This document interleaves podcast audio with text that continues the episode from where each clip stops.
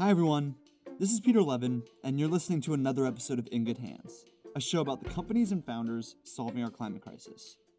Today, I interview Oliver Walker Jones, head of communications at Lilium.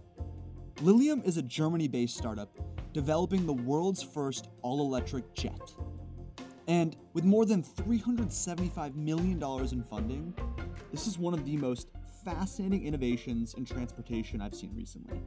And in the episode, Oliver and I will discuss how he landed the head of communications role at a company like Lilium, what this function looks like at a company that hasn't released a product to the market yet, what it's like building the future of transportation, how exactly the experience is going to work, and the one big idea rotting in Oliver's idea graveyard. So without further ado, I hope you enjoy our conversation with Oliver Walker Jones, head of communications at Lilium. Oliver, welcome to the show. Thanks for having me along. It's exciting to be here. Hey man, I'm I'm sorry to keep you at uh 6 p.m. on a Friday out in Munich, Germany. So I, I really do appreciate it. Let's start with just the basics. What is Lilium? Hey, well, that's a that's the million dollar question, right? Lilium is uh, a business, a startup, and we are designing a new sort of aircraft, an aircraft you probably haven't seen before. It has five seats, it has wings, but it's electric powered. So, unlike most aircraft today, which rely on kind of jet gas or kerosene, um, it's fully electric. It takes off and lands vertically, so it's a bit like a helicopter in that respect. But then it travels forwards like an aircraft using the wings that it has. It takes five people up to 300 kilometers, well, that's 186 miles, and it does that in an hour on a single charge. So it's an aircraft. Some people think of the Jetsons when they see it. Some people think of the fifth element. It's a little bit different from that. And obviously, it's designed with real kind of aerospace grade safety. You know, it's going to be certified to the same safety levels as today's commercial aircraft. But in the end, what is it designed to do? Well, it's designed to revolutionize regional travel. Wow. And how this manifests in the real world. Do you envision your average Jill and Joe owning these? Are these operators like a JetBlue and American Airlines having a fleet of these?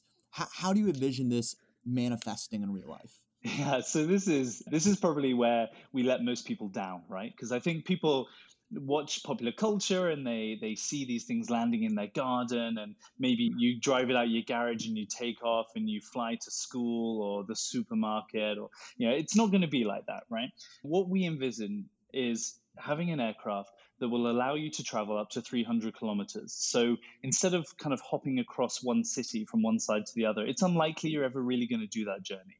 Instead, what you're going to be doing is going from the city you're in today to one that's up to 300 kilometers away. So that might be Boston to New York, or it might be Munich to Zurich, or London to Manchester in the UK. And and really then that means what you're going to do is rather than owning one, you're going to fly in one a bit like you do today on a commercial airline. You know, you'll go to a vertiport. That's what we're calling the, the landing pads. You'll check in. It won't be like going on a normal aircraft because you're not going to be there for two hours. Probably you'll be there for 10 minutes.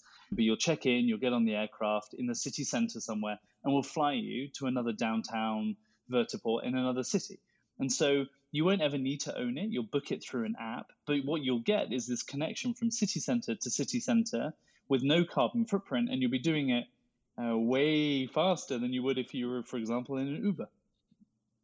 Man, this is insane. I, if anyone goes to Lilium's website, you can see a really cool timeline of major milestones across the journey. And the really courageous part of Lilium's journey here, you can see a lot of this commercialization and the manifestation in real life doesn't happen for another couple years. So mm-hmm. when you think about the eureka moment and making the bet to go after this, it's just crazy to think about for the next 10 years. You have to build the future before it becomes a real thing. And to your credit, and this is where I really find the most fascination when I talk to people like yourself is how do people end up in ships and journeys like Lilium's? And I'm looking at your LinkedIn and the the the journey for you from it looked the conservative party and politics and then making mm-hmm. its way into a technology company that's building the future. It's just a really interesting journey. So help us connect the dots. Sure. How did you end up at Lilium? So for me, I, have always been like so many people, what you might call an av geek or an aviation geek, right? I love flying. I love everything to do with travel. And when I first came out of university, actually, I, I applied for a job um, with an airline and I, I, didn't get the job. And so I took a different path. Uh, but slowly but surely, I worked my way back and I ended up working at Rolls Royce, um, which is the UK based company, not the car company, sadly, but the one that develops uh, jet engines. So powers you when you go on your holiday across the Atlantic. And from there, I had a phone call from uh, this startup in Germany saying, "Hey, you know, you work in the aerospace industry, you do communications. You know, do you fancy coming and working here?" And um, my answer was kind of, I'm not really sure. This sounds a little bit crazy, but then when you dig into it, what you see is a company that has a really strong mission, has a clear societal purpose, it has a bit of a moonshot technology, and it has a really amazing founders team. And many many people in my position have been through the same journey right? So we're now 500 people at lilium. So we still call ourselves a startup but really we're probably something else and maybe some people say scale up. But there are 500 people or so who've been through the same journey. We have people from airbus from boeing from tesla from spacex from embraer all the kind of big technology companies out there who've all had that same kind of moment where they look at what this technology could do and they want to be part of it because it's only really once in a generation that you introduce a new form of transport. If you think about this, you know, this, this doesn't really exist. It's not a helicopter, it's not a plane, it's not a car. It's something kind of new, and the only other people that are doing something like that, I guess, maybe maybe some of the space tourism companies that have a passenger spaceship or Hyperloop, right? That want to dig a tunnel through the ground and send you in a vacuum tunnel. You know, that's kind of in the same ballpark, maybe. We, we like to think we're a little mm-hmm. bit more realistic. And then I guess this kind of the 10 year notion is really interesting. So you know, our founders, we have four founders, they're all 35, I think now. They came straight out of university. Two of them gave up doing their doctorates just to come and start the company. There were four of them. And they said, just like you said, you know, for the next 10 years, we're just going to do this one thing and we think we can do it. They've been doing it for five years now. So, uh, you know, we were founded five years ago and we're still a good four years from market entry. So you have to have a lot of belief. In reality, you also have, have to have a lot of backing and cash. Um, but, you know, we're making good progress. So I want to understand your role because mm-hmm. for the layman running the communications function at a company that has already entered the market is something that feels intuitive. You talk mm-hmm. about the product, new announcements, things of that nature. But when you talk about a product that has yet to enter the market, I think the the function of communications is really interesting. So, mm-hmm. my question for you is what exactly is the function and the success metric of running the communications department at Lilium today? So it's kind of two things, right? And they, these are really important and they're, they're not really connected. The first is, you know, we, we are in a competitive environment. So Lilium is one of maybe 150 companies that are trying to do this at the moment. We have an individual technology, and we think we have maturity and capability beyond almost all of the other startups in our field. But that's no good unless you unless you make that point to the world, right? We need to attract investment, we need to attract employees to come and work with us, and we need the world to be excited. So on the one hand, I get this really exciting job, which is to tell the world all about this cool technology is going to change your lives, and that's a really positive conversation but we also need to differentiate ourselves from the rest of the market. So the first metric, metric of success is setting Lilium apart as a leader in our field. Now, my colleagues do most of that for me because they make this amazing aircraft. It looks beautiful, it flies really nicely, but still, you kind of have to go on that journey of telling the story. So that's kind of point one. But then point two, which is kind of unrelated in many ways, is dealing with the rest of the world, maybe people who don't want to ever fly with you, but everybody has a voice in public acceptance. So, you know, it's all well and good if you design this amazing technology, but the world has to want it and the world has to accept it.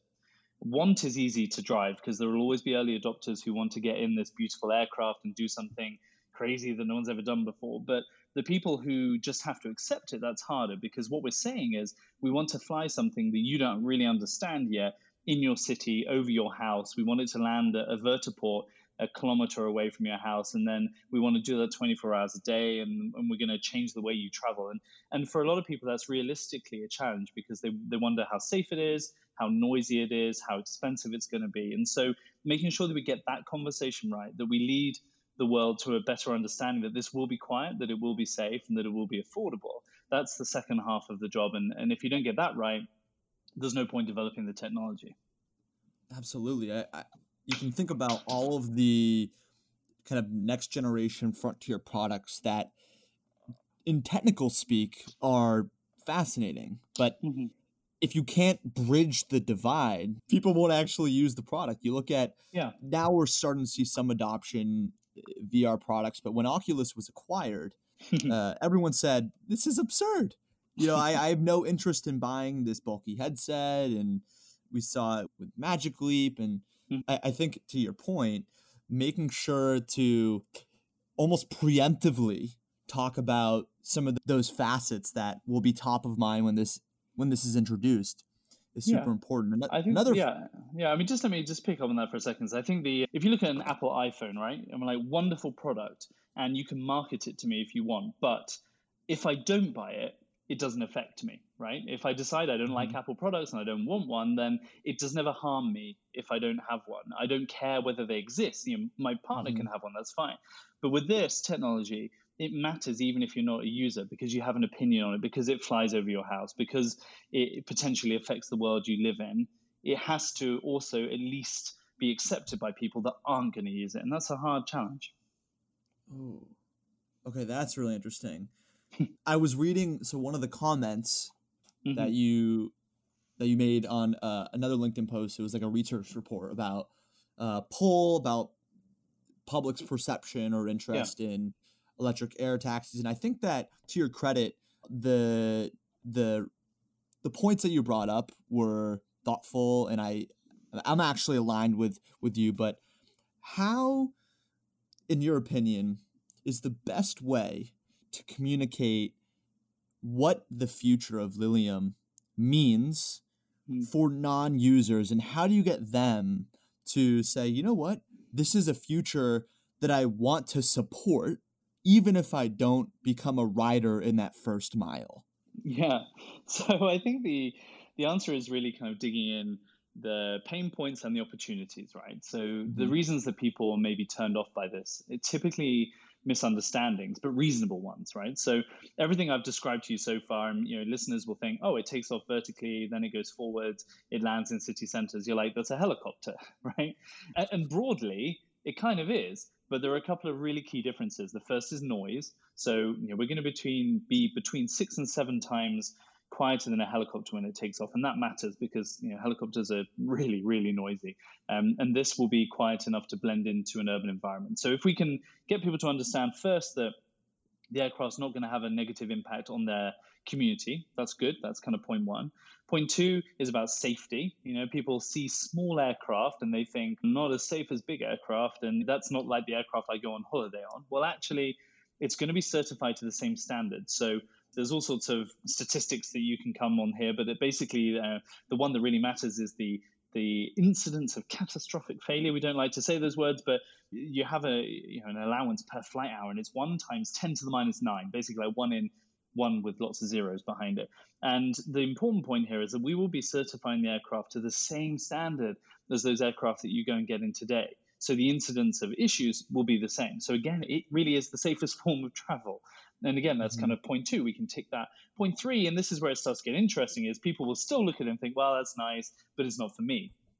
And we really need to get people to understand this is something that will be accessible. It'll be accessible because it will be at a price point that people will be able to afford. So if you're thinking, oh, I'm going to take a day trip, and let's say a business trip from London to Manchester or Boston to New York or Munich to Salzburg, this will be a reasonable price for you to get on. It's not like a helicopter. Right? I don't know about you, but I mm. don't fly in helicopters regularly, if ever. Um, but but this would be something that would be comparable probably to like a peak fare on a train or a first class mm-hmm. fare in some places depends where you're going but we want it to be affordable so you actually you should be considering this as a form of transport and the kind of the kicker to all of that is it's environmentally friendly because you know you aren't emitting any emissions when you're flying and instead of requiring you know, a massive great highway or a road or a railway to be run through the countryside in order for you to make that journey, you can just go from point to point. All you need is a small little vertiport at each end. So mm-hmm. we can connect lots of places that haven't been connected before. So when you go to those people, you're like, okay, first let me make sure that you're not offended by it. And second, just let me kind of try and explain to you why this is much more of a transport option than you think it is. That's the answer. Out of curiosity, in in your role as the head of communications, do you have any type of interaction or interface with the recruiting function as in yeah. when you think about messaging to yeah. talented people is that also part of the communications umbrella? Yeah, I mean that that really has to be um, front and center when you're a startup that's growing, right? So we've gone when I joined in December 2018, so that's say basically a year and a half ago now.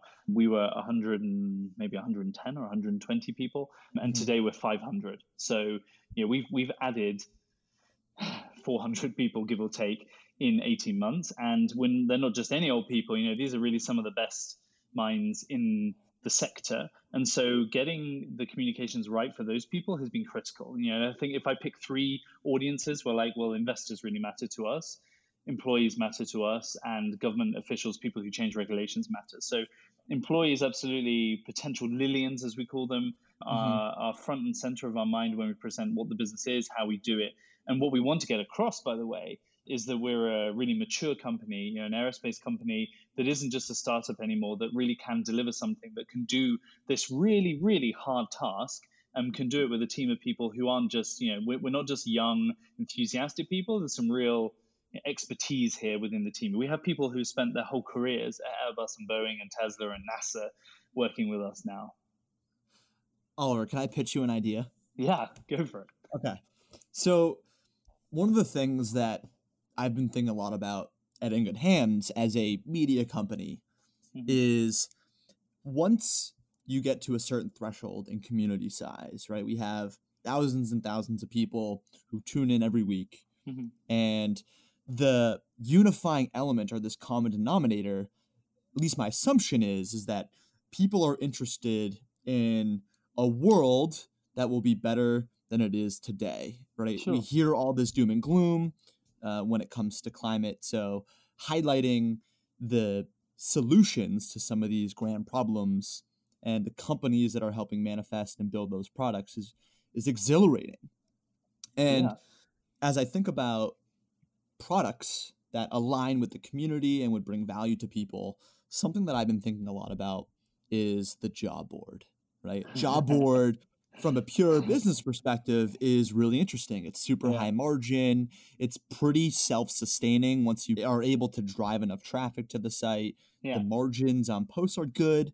And when I think about how people search for opportunities today, maybe you go to Indeed, you go to LinkedIn, mm-hmm. maybe you search by job function. I want to work in advertising in this location. Maybe you have a particular company in mind. But what I'm hearing more and more, particularly with Gen Z that's starting to graduate into working age, they want to work at companies that uh, are working on some important problem. Like yeah. when it comes down to it, people want to work on important problems. We spend most of our our lives working. So the idea here is to have a job board that includes opportunities, that is exclusively opportunities about jobs at companies taking on climate in some meaningful way. It could be in nice, energy, nice. transportation, yeah, food yeah, waste. And the thinking there is like there is no curated list of these opportunities that self-select based on this criteria. Yeah. I don't if I want to work on an important yeah. problem, where do I go? I can't go yeah. to Indeed and say climate jobs. If you even do that today, nothing appears. So I'm dumbing down the it's still a hard thing to pull off, but what is your what is your bullish bearish take on that? So I really like it. I mean, I think it's a it's a really cool idea, and uh, I think you're right to identify that it's a it's a potential generational shift, right? I think people are starting to look less uh, jobs that match their expertise, but ones that really match their values or their ethical desire to do something a little bit different. And that's really cool. Uh, I mean, inevitably, you know, we've also got to appeal to hardcore engineers who have worked 40 years and, and don't think twice about this kind of stuff. But we really want to get other people in. And I would love to see something like that develop. And I mm-hmm. can think, you know, straight away off the top of my head, like 10 different companies that would feature on there. Of course, then there's a challenge of like, how do you choose who features on there? Because some mm-hmm. companies, see, you know, I, I can think of plenty of companies that I've seen post about all of their great values and really you think yeah it's nice but i know you're you're just making a lot of noise because behind it the business isn't really doing something great and so the mm-hmm. selection criteria is going to be hard I, I mean I, I really like some of the qualifications that companies um, have now. You know, there are independent ways to prove that you're a company that's committed to doing something a little bit different now. So maybe it's like it's a job board for all those companies that have this one certification or qualification, mm-hmm. like the one that springs to mind is the B Corp. So yep. you know these companies that have have been through a process that's independent that says we really are doing something that's good for the future world, and maybe it's that it's like the B Corp jobs board. We should pitch it to those mm-hmm. guys. Agreed.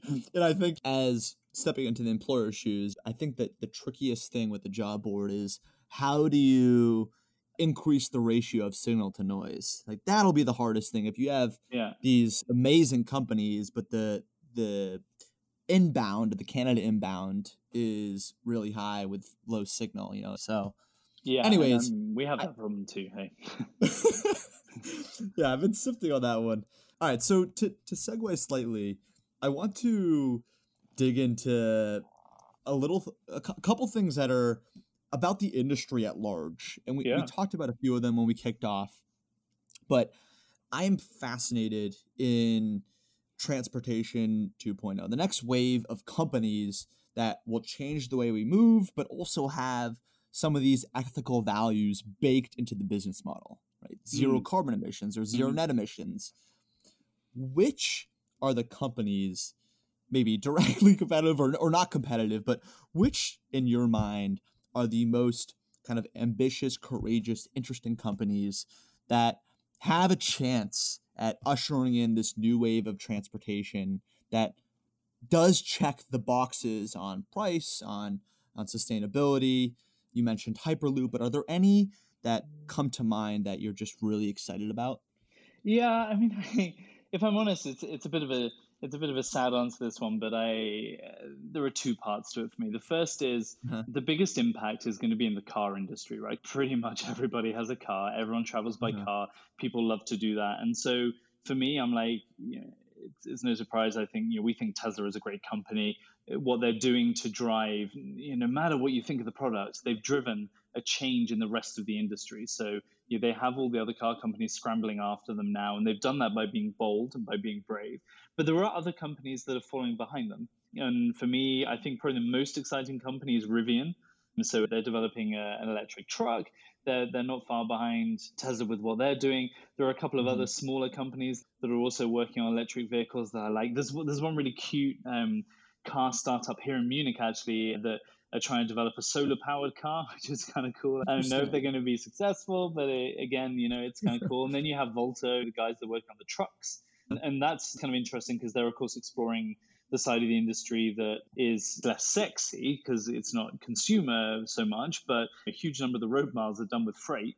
Uh, and not with passenger transport. So for me, those guys are making the biggest difference because they attacking the problem right at its source. You know, we're, and then I then I look at like, well, you know, aviation's really where my passion is. So the argument with aerospace is always, of course, how come it's so slow? You know, the aircraft get more and more efficient year by year, but you know, we we all all of us go, you know, I, I believe in a low carbon footprint. I like to save energy, blah blah blah. But I still get on an airplane and fly to the US, for example, for my vacation, and and then I've kind of undone a lot of the good that I did. So it's mm-hmm. like, what do we do about that? We will solve flights under 300 kilometers, but how do you solve the transatlantic thing? How do you do the longer mm-hmm. flights? And there are companies working in that field, and I think that has a potential to be really big as well. So it starts simple. It starts with sustainable jet fuel. So you know you take the fuel you've got in the moment and you swap it out for something that's um, a little bit more sustainable. Maybe brings in plant-based stuff, which comes with all sorts of questions too. And mm-hmm. then you move into electric hybrid or hybrid electric power. So there are companies like Rolls Royce, where I used to work, Siemens did some work in this as well, where they're looking at how you actually modify existing you know, big aircraft so that they're using electric power for some of the journey. And you know, we shouldn't forget that not everything has to be moonshot, right? A lot of it can be gradual change as well. Mm-hmm. So if you can take a you know a Boeing 787 Dreamliner or a Airbus A350, you know, these big aircraft, and you can start to bring in hybrid technology. So you know when they're at cruising height, they're using electric power. Maybe yeah, maybe that's a small step, but it's it has a big impact. Mm-hmm. It, it just it just came to me. You know, we were talking before about how to win over people as you introduce this new behavior paradigm to regional travel. Yeah. And it didn't jump at me then, but now I think about we had I, I brought this up on a couple episodes. We had the founder of Sheets and Giggles on. They create a, a sustainable bedding sheet and comforter. But yeah, I know. The interesting yeah. thing, yeah, they they never lead with that. They always lead with like the most breathable, the most comfortable, cheaper, right? they they they are cognizant that the average person, while he or she may care about sustainability, doesn't typically make purchasing decisions in that way. And when I think about mm. regional travel, I live in New York City, but my home is Worcester, right, right outside of Boston, Mass. Mm-hmm, mm-hmm. And a flight is like 40 minutes. But when I think about how long it takes to get to JFK, waiting in security, getting there, I never consider it. Right. I never consider it. It ends up being a four and a half, five hour flight. And I think the big win, the potential opportunity for Lilium is what you brought up before, which is instead of waiting in security for two hours, yeah. wait for 10 minutes, mm-hmm. right? Yeah. And and get on your way. And I think that is something that no matter who you are, I think that humans are fundamentally impatient, and there's no way hmm. that anyone can deny that that will be a massive win. Yeah, for uh, everyone. And, yeah, and of course, what we're doing is we're taking you from downtown New York to downtown your city, right? So you don't even have to go into Boston and out again, right? You can just go straight to where you live instead. And so you actually cut out the need for the in betweeny transports. Let's say you took an Uber, you know, it's mm-hmm. you flew there and then you took an Uber, or you took an Uber out to JFK. We're also taking that traffic off the road potentially. Mm-hmm. So it has some potential. That's why I'm here. Oliver, I have two more questions before we part ways. One more thing is I want to get your perspective on getting the first major publication to speak about you, getting press to talk about what you're working on. If you were to give advice to a founder working on their company, they're building it, they're in that first mile, trying to get that first win.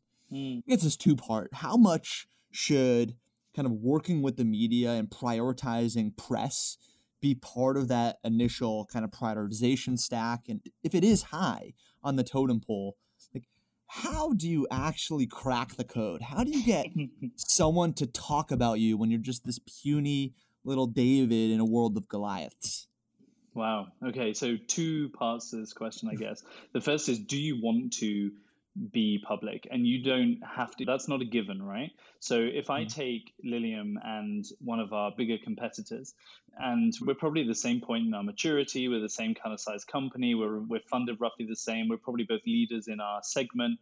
But oddly we have completely different media approaches right? One is basically completely secret and one is really quite open and transparent. And it's uh, what we say in england at least is horses for courses right? You have to choose the path that's most mm-hmm. suited to you and you know, one of the reasons that we do what we do is because we're in Europe, right? And you don't get many deep tech, long lead time engineering companies in Europe, and so we have to play a different game. We have to raise our profile. We have to be present and, and, kind of visible in the US and around the world. And we have to shout a little bit louder than perhaps we might have done if we'd founded in Silicon Valley. So there's a reason why we do what we do and the way that we do it. And equally, you know, attracting amazing talent out of frequently out of the US, but also around the world. That's another reason we do it. But um, you have to make that decision when the right time is for you to go to market. And and we're actually kind of weird like that because you know not many companies would come out um, publicly before they have a product, not at least five years before they have a product. And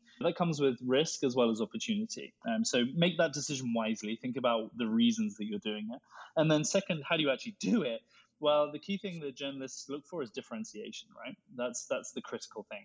Don't be the same company that they've already written about three weeks ago find the journalist that writes in your niche, find someone who's interested about it, and then find a point of difference. That point of difference can manifest itself in so many different ways. It can be that your business case is different. It can be that you've got literally be as simple as you've got an amazing photo that they want to use, or it can be the individuality of your founder and the way that they talk. But you've got to find a way to differentiate yourself from the pack. And that's really when people start to stand up and listen, is because you've got something new to say. And there's a reason they call it news, is because it's new and so you've got to find something new to say. And if you can do that well you can keep it going, you have to do it professionally. So deal with them on their own terms, get someone who knows what they're doing to help you. Work with somebody who probably knows the journalist, can open a door for you a little bit. That often helps. And don't set your sights too high. Start small. Small mm-hmm. coverage mm-hmm. leads to more coverage. People hear more about you. They want to write more about you, and then then you'll find for a couple of years that people are starting to uh, come to you instead of the other way around and I love that. the last part of every interview, and it's probably my favorite, is this notion of the idea graveyard. And the idea graveyard is the notes, you know, the ideas that we write down in our notes app that we might think at one point are the you know the next billion or trillion dollar idea and then after you sit on it for a day yeah. you think you're crazy or in other words, maybe it is a great idea, but you just don't have the time to go after it. Maybe it's out of your domain expertise, or you just you really mm-hmm. just don't have the time to execute. My question for you is, if you have any, what are one of these ideas that are just rotting away in your idea graveyard? I, well, I'm giving away my billion. I'm two. I have two billion dollar ideas in my graveyard, um, and now I hope nobody runs away with these and makes a billion dollars. But the first is I, I used to work at a supermarket chain. It was just a Walmart, um, but it was the UK subsidiary of Walmart, and I pitched kind of uh, Shark Tank style within the business that what we needed to do was everyone everyone's getting home delivery, but the costs are high and it's hard to get slots. So you know, the problem is I'm not in my house very often, apart from at the moment because of coronavirus. You know, normally I'm at work like 10 hours a day. So, but I still want people to be able to deliver to me. But if I order food or things that need preservation, then it can't be delivered when I'm not there. So why don't you build a secure locker on the outside of your house? So I'm like, you know, we have locker sets down at the local shops and so, but you know, why don't you just have one on the outside of your house? Because then you can, it can be wired in, it can be chilled, it can be locked, it can be digitally accessible by the, you know, the DHL guy can have a, a number that he pumps in and he leaves your shopping there, and then it's there when you get home, and you didn't need to worry about finding a slot or anything. It just gets there. Not only that, but if you make this box, then you can sell one for basically every house in the country. So it doesn't work in tower blocks, but Wait, I think there Oliver. Are... Oliver. Oliver. Yeah. This is this is an amazing idea. I know. I'm not kidding. Because if you think about like you said, if you just look at costs, the reason why many people look at food delivery, while it could be sexy to the consumer, it is in many ways a terrible business. It's so hard to mm-hmm. operate those profitably. And if you look at because the average ticket size for one of these meals or grocery is pretty low on mm-hmm. average. Mm-hmm. And then when you look at the cost of shipping, because it becomes heavy, you got to pack it with these, you know, freezable things and the cushioning. Yeah. If you could, if you could have, which they're doing already, cars that are designed to transport food, right? They're chilled or whatever, and then the moment you take it out, you put it into a box that is chilled or designed to keep your food cold, your food hot, whatever it is. I mean, and think about grocery. This is your quintessential repeat purchase. So, as a consumer, if I'm considering actually buying some unit that remains fixed on my property for a long period of time, there aren't mm-hmm. many things that I'd be willing to do that for outside of food. Right, right. Or, or that really Oliver. expensive package that was stolen from your doorstep, right? Oliver, Yeah, Telling you, man. Let's do it. This is this is a good one. this is a really good one. Oh man. Uh, the guys at Walmart Um, didn't think so, but you know maybe I need to go back pitch it again. Why? What was their big? Was there wa- was the is it too resource intensive to build the unit? Like what was? yeah, what no, I think it's, big- it's yeah. practically challenging, right? So you're like, well, who installs it? Who owns it? How do you make it safe?